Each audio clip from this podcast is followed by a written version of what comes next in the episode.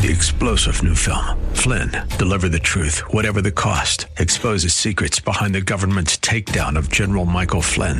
Flynn knew what the intel world had been up to. He ordered the first audit of the use of contractors. This set off alarm bells. He told the truth. He was the most dangerous person for Donald Trump to hire. They had to get rid of Flynn. Flynn, deliver the truth, whatever the cost. Available now. Watch it today. Go to salemnow.com. Salemnow.com.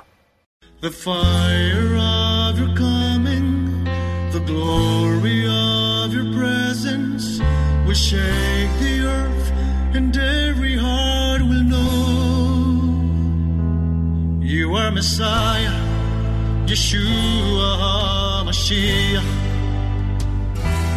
Lion of Judah, the God of Israel, defender of Zion. Shalom. Last week we prayed scripture. That was to help us overcome discouragement and various issues going on in our lives, right? So, continuing the ideas of having God's power in our life, stay with me and let's go to the next step. Are you ready?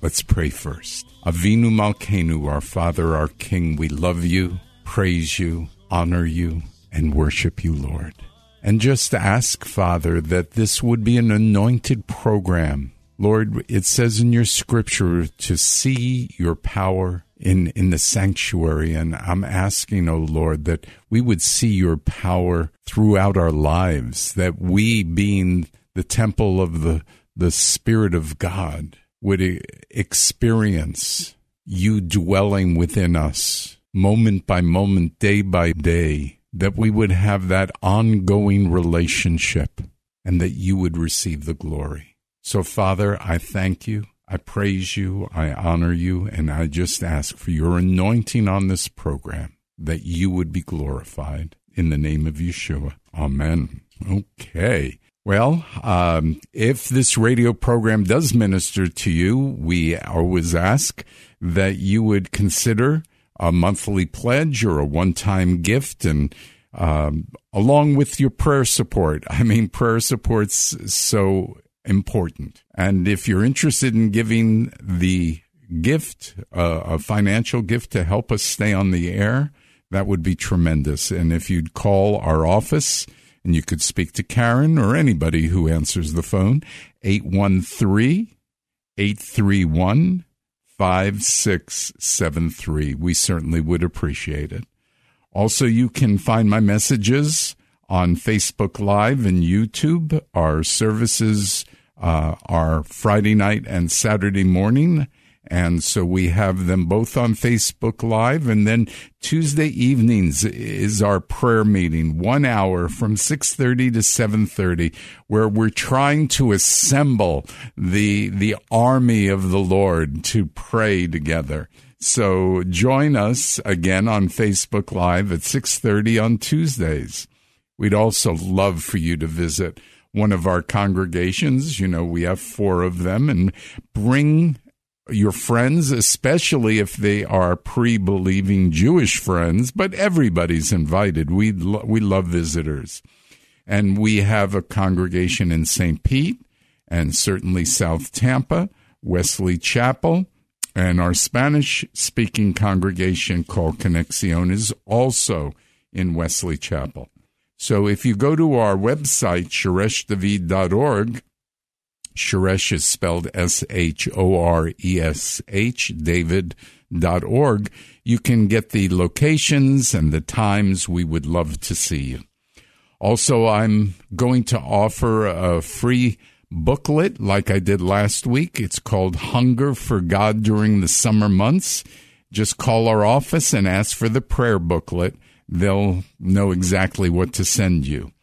And we are praying to see God do miracles in our lives and in our families' lives and in our country.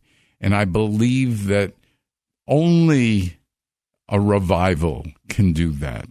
The Lord must send a revival so that we can see our, our homes in revival, our churches and synagogues are in that would they'd be in revival that that the nation and the world would be in revival. Uh, look no military power can bring revival. No economic upturn brings revival. No election can bring revival. Revival is a sovereign move of the spirit of the lord. So when believers are revived they live more consistently. They make their homes more holy and more happy and this leads the ungodly to envy them and to inquire after their secret of being revived. One of the scriptures that I love, and we'll get to the, the main subject, but I, I just need to introduce it in this way through revival because we want to know how to how to partner with God to see a revival. But one of the scriptures that touches me the most about revival comes from Ezekiel 37, 1 through 6. And there's a wonderful song by uh, Greg Silverman on this very uh, scripture. So here's the scripture The hand of Adonai was upon me. The Ruach Adonai carried me out and set me down in the middle of the valley. It was full of bones he led me all around them. Behold, there were very many on the floor of the valley. Behold, they were very dry. Then he said to me, Son of man, can these bones live? I answered, Adonai Elohim, you know. Prophesy over these bones. He said to me, Say to them, Dry bones, Hear the word of Adonai. Thus says Adonai Elohim to these bones Behold, I will cause Ruach to enter you, so you will live. I will attach tendons to you, bring flesh on you, and cover you with skin. Then I will put breath in you. You will live. You will know that I am Adonai. Well, is is that scripture exciting or what? Look, proof of me being revived is God empowering me to speak to those dry bones and say live and see them become an army of believers. I'm asking the Lord to increase my desire and actions concerning the sharing of my faith. If sharing my faith with God's anointing is a daily activity, I will know that I am going through a great revival. But I felt that before going into sharing our faith, we should talk about receiving God's anointing through prayer and fasting. So that's what we're going to talk about today prayer and fasting. We see the understanding of prayer and fasting all throughout scriptures. You know, that we're coming up in the fall to the Day of Atonement, Yom Kippur, where it says in, to afflict your soul. And in Leviticus 23, that is understood as to fasting. Um, Moses, though, fasted on Mount Sinai for 40 days and 40 nights when he received the Ten Commandments in Exodus 34 28. King Jehoshaphat called for a fast before going to war, Second Chronicles 20, verse 3.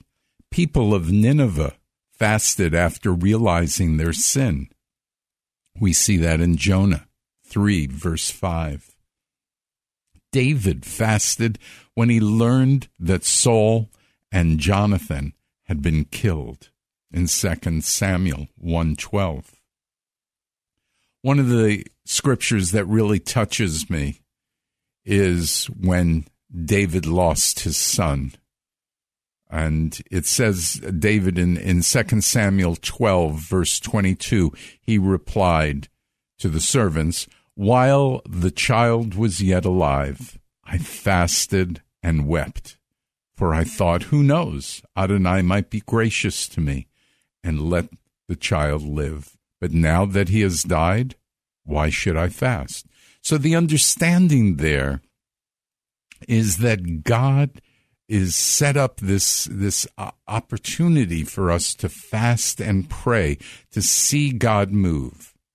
And in David's case, well, he didn't move the way David wanted, but but that was what he did. We see in Nehemiah uh, chapter 1 verses 3 and 4 they said to me the remnant who have survived the captivity there in the province are in great distress and disgrace. The wall of Jerusalem is broken down, and its gates have been burned with fire. Upon hearing these ver- words, I sat down and wept and mourned for days. I prayed and fasted before the God of heaven. So again, we see the use of prayer and fasting. And even those who, uh, you know, who were not believers to the best of our knowledge, they even fasted and probably prayed.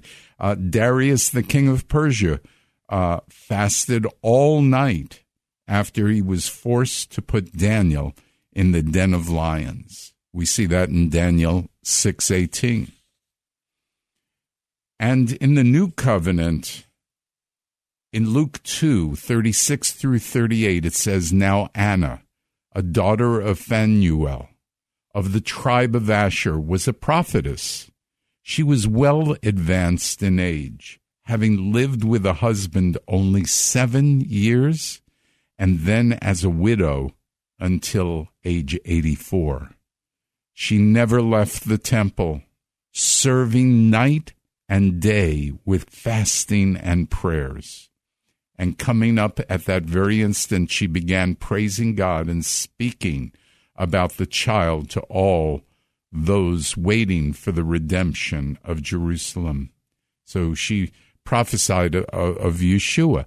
And, and this, she was devout in her fasting and her prayers. Who knows for how long, but Maybe it was 50 years or so.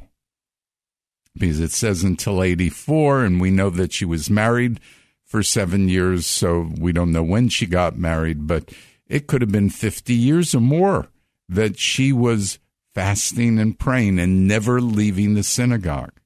Wow, that's something, isn't it? We see John the Immerser taught his disciples to fast in Mark 2:18. Of course, we know that in Matthew 4, Yeshua was led by the Ruach into the wilderness to be tempted by the devil after he had fasted for 40 days and 40 nights. Now, when I hear about the 40 day fast, and in Moses' case, and also Yeshua's case, it was no food, no water that we know of. I would not recommend that.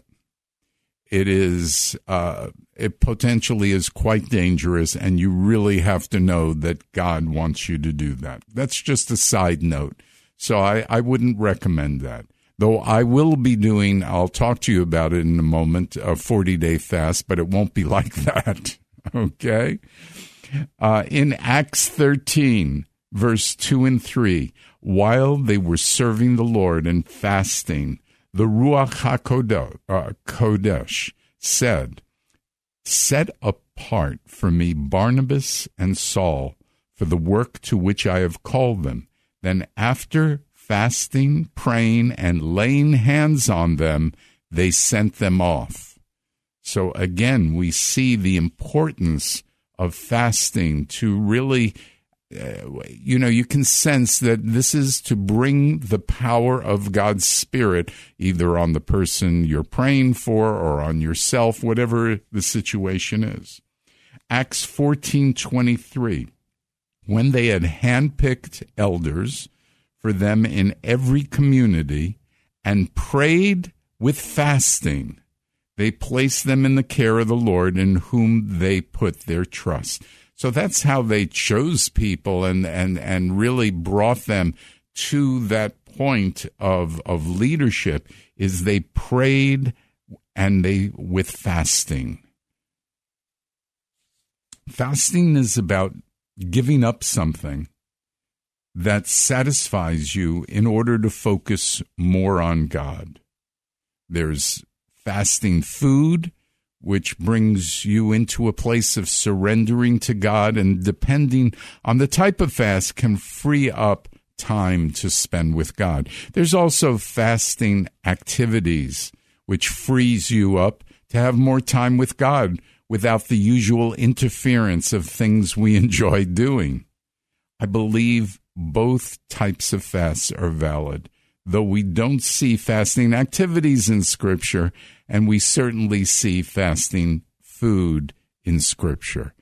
But fasting is is just an opportunity for us to spend more time with the Lord and really get into the spiritual realm where we can really fight this battle against the enemy. Now, there are short fasts like one day or two days or three days. And there are long fasts. I would say long fasts would be 21 days or 40 days, wouldn't you? You can also pick how many days you want to fast.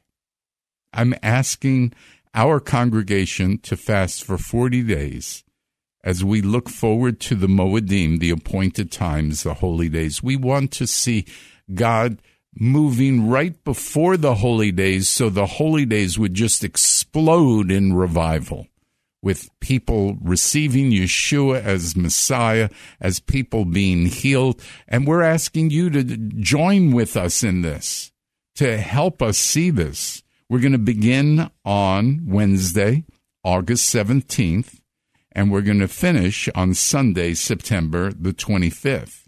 That evening of September 25th begins Rosh Hashanah, the you know the the blowing of the trumpet. Actually, it's called Yom Teruah.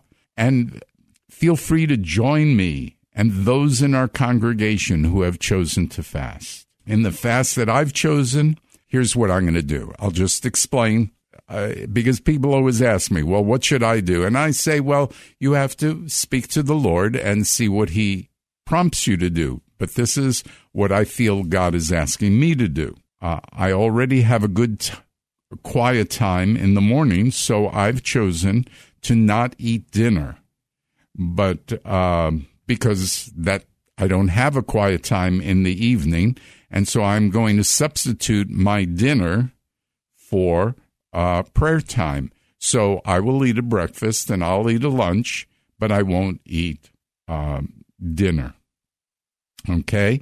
Now, besides that, um, I'm going to uh, limit my time in TV and social media and finally, I will seek to eliminate most sugar from my diet. And you say, well, why would I do that?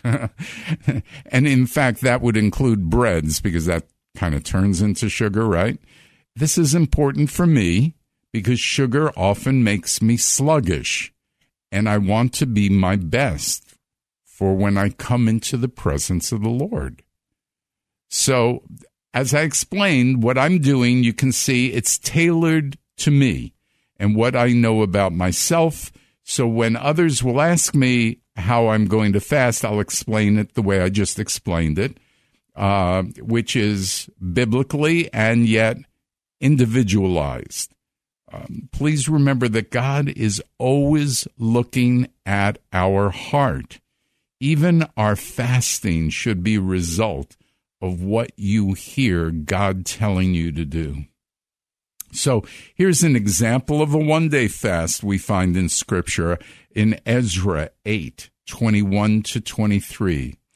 Then I proclaimed a fast there at the Ahava River, so that we might humble ourselves before our God and seek from him a straight way for us, our little ones, and all of our possessions. For I was ashamed to ask the king for soldiers in Calvary to protect us from the enemy along the way, because we had spoken to the king, saying, The gracious hand of our God is upon everyone who seeks him, but his great anger is against everyone who forsakes him. So we fasted and sought our God about this, and he responded to our plea. Isn't that beautiful? Yeah. And and the thing is that really fasting is all about humbling ourselves. So it's it's said that we we fasted there and we that we might humble ourselves before our God, that He would direct us. So humility is is something that even if we struggle with humility when we fast, we become usually more humble. Look, when we fast, we have a greater amount of time with the Lord in prayer and a greater intensity with the Lord. And I believe that the spiritual realm opens up to us in a way that it doesn't usually open up. Look, we have many purposes for praying and fasting. We want to increase our excitement about God.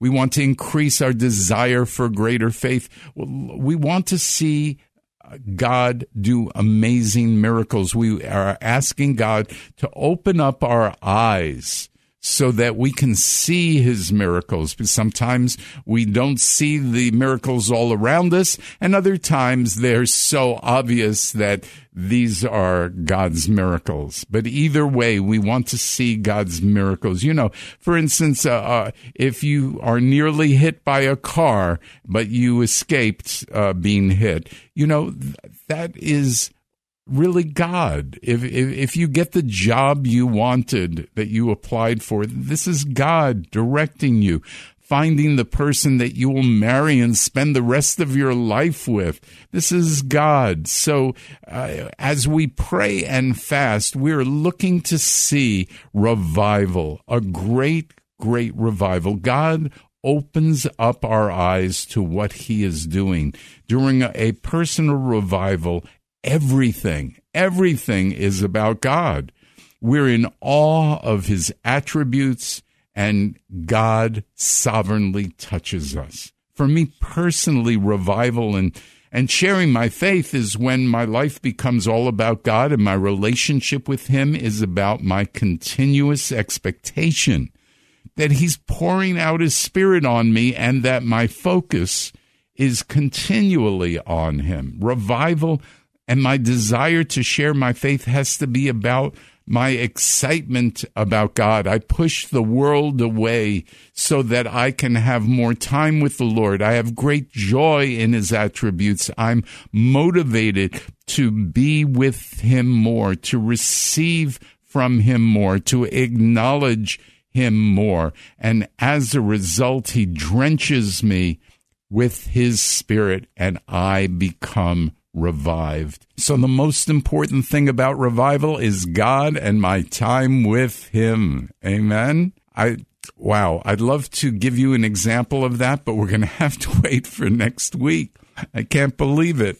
The, the time is, is fleeting, right? So let me just mention a couple things again. You know, I pray that if this radio program ministers to you, you will help us financially. Um, believe me, we, uh, our congregation had to put in extra money this year to pay for this radio program. We didn't receive enough.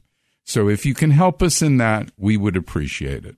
Also, you can find my messages on Facebook Live and YouTube. Our services are on Friday night and Saturday morning on Facebook Live. And Tuesday we have that prayer meeting from 6:30 to 7:30 we broadcast that on Facebook Live. We'd love to have you join us and visit with us as well. So let's close in a word of prayer. Father we just pray that you will anoint us so that we can fast and pray and just see you working in a revival way that is far beyond what we can even expect or believe for. And so, Lord, we thank you and praise you for how you're going to work, especially get us excited and expect and, and give us great expectation. And I pray that everybody who's listening will grow in their desire to have a heart like the heart of Messiah.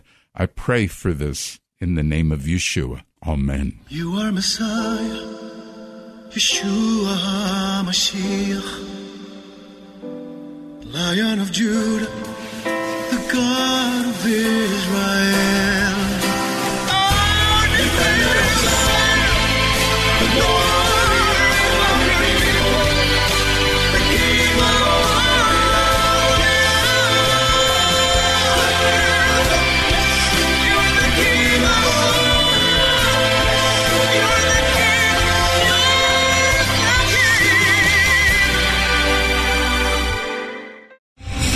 Star general Michael J. Flynn, head of the Pentagon Intelligence Agency, knew all the government's dirty secrets. He was one of the most respected generals in the military. Flynn knew what the intel world had been up to. He understood its funding. He ordered the first audit of the use of contractors. This set off alarm bells.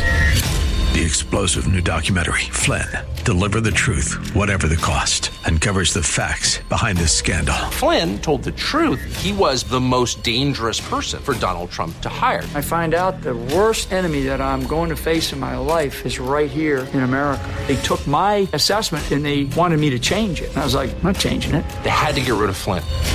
With in depth interviews, archival footage, and never before seen personal records of the man behind the headlines. I just felt like I was drowning. Flynn, Deliver the Truth, Whatever the Cost. Available now. Watch it today. Go to salemnow.com. Salemnow.com.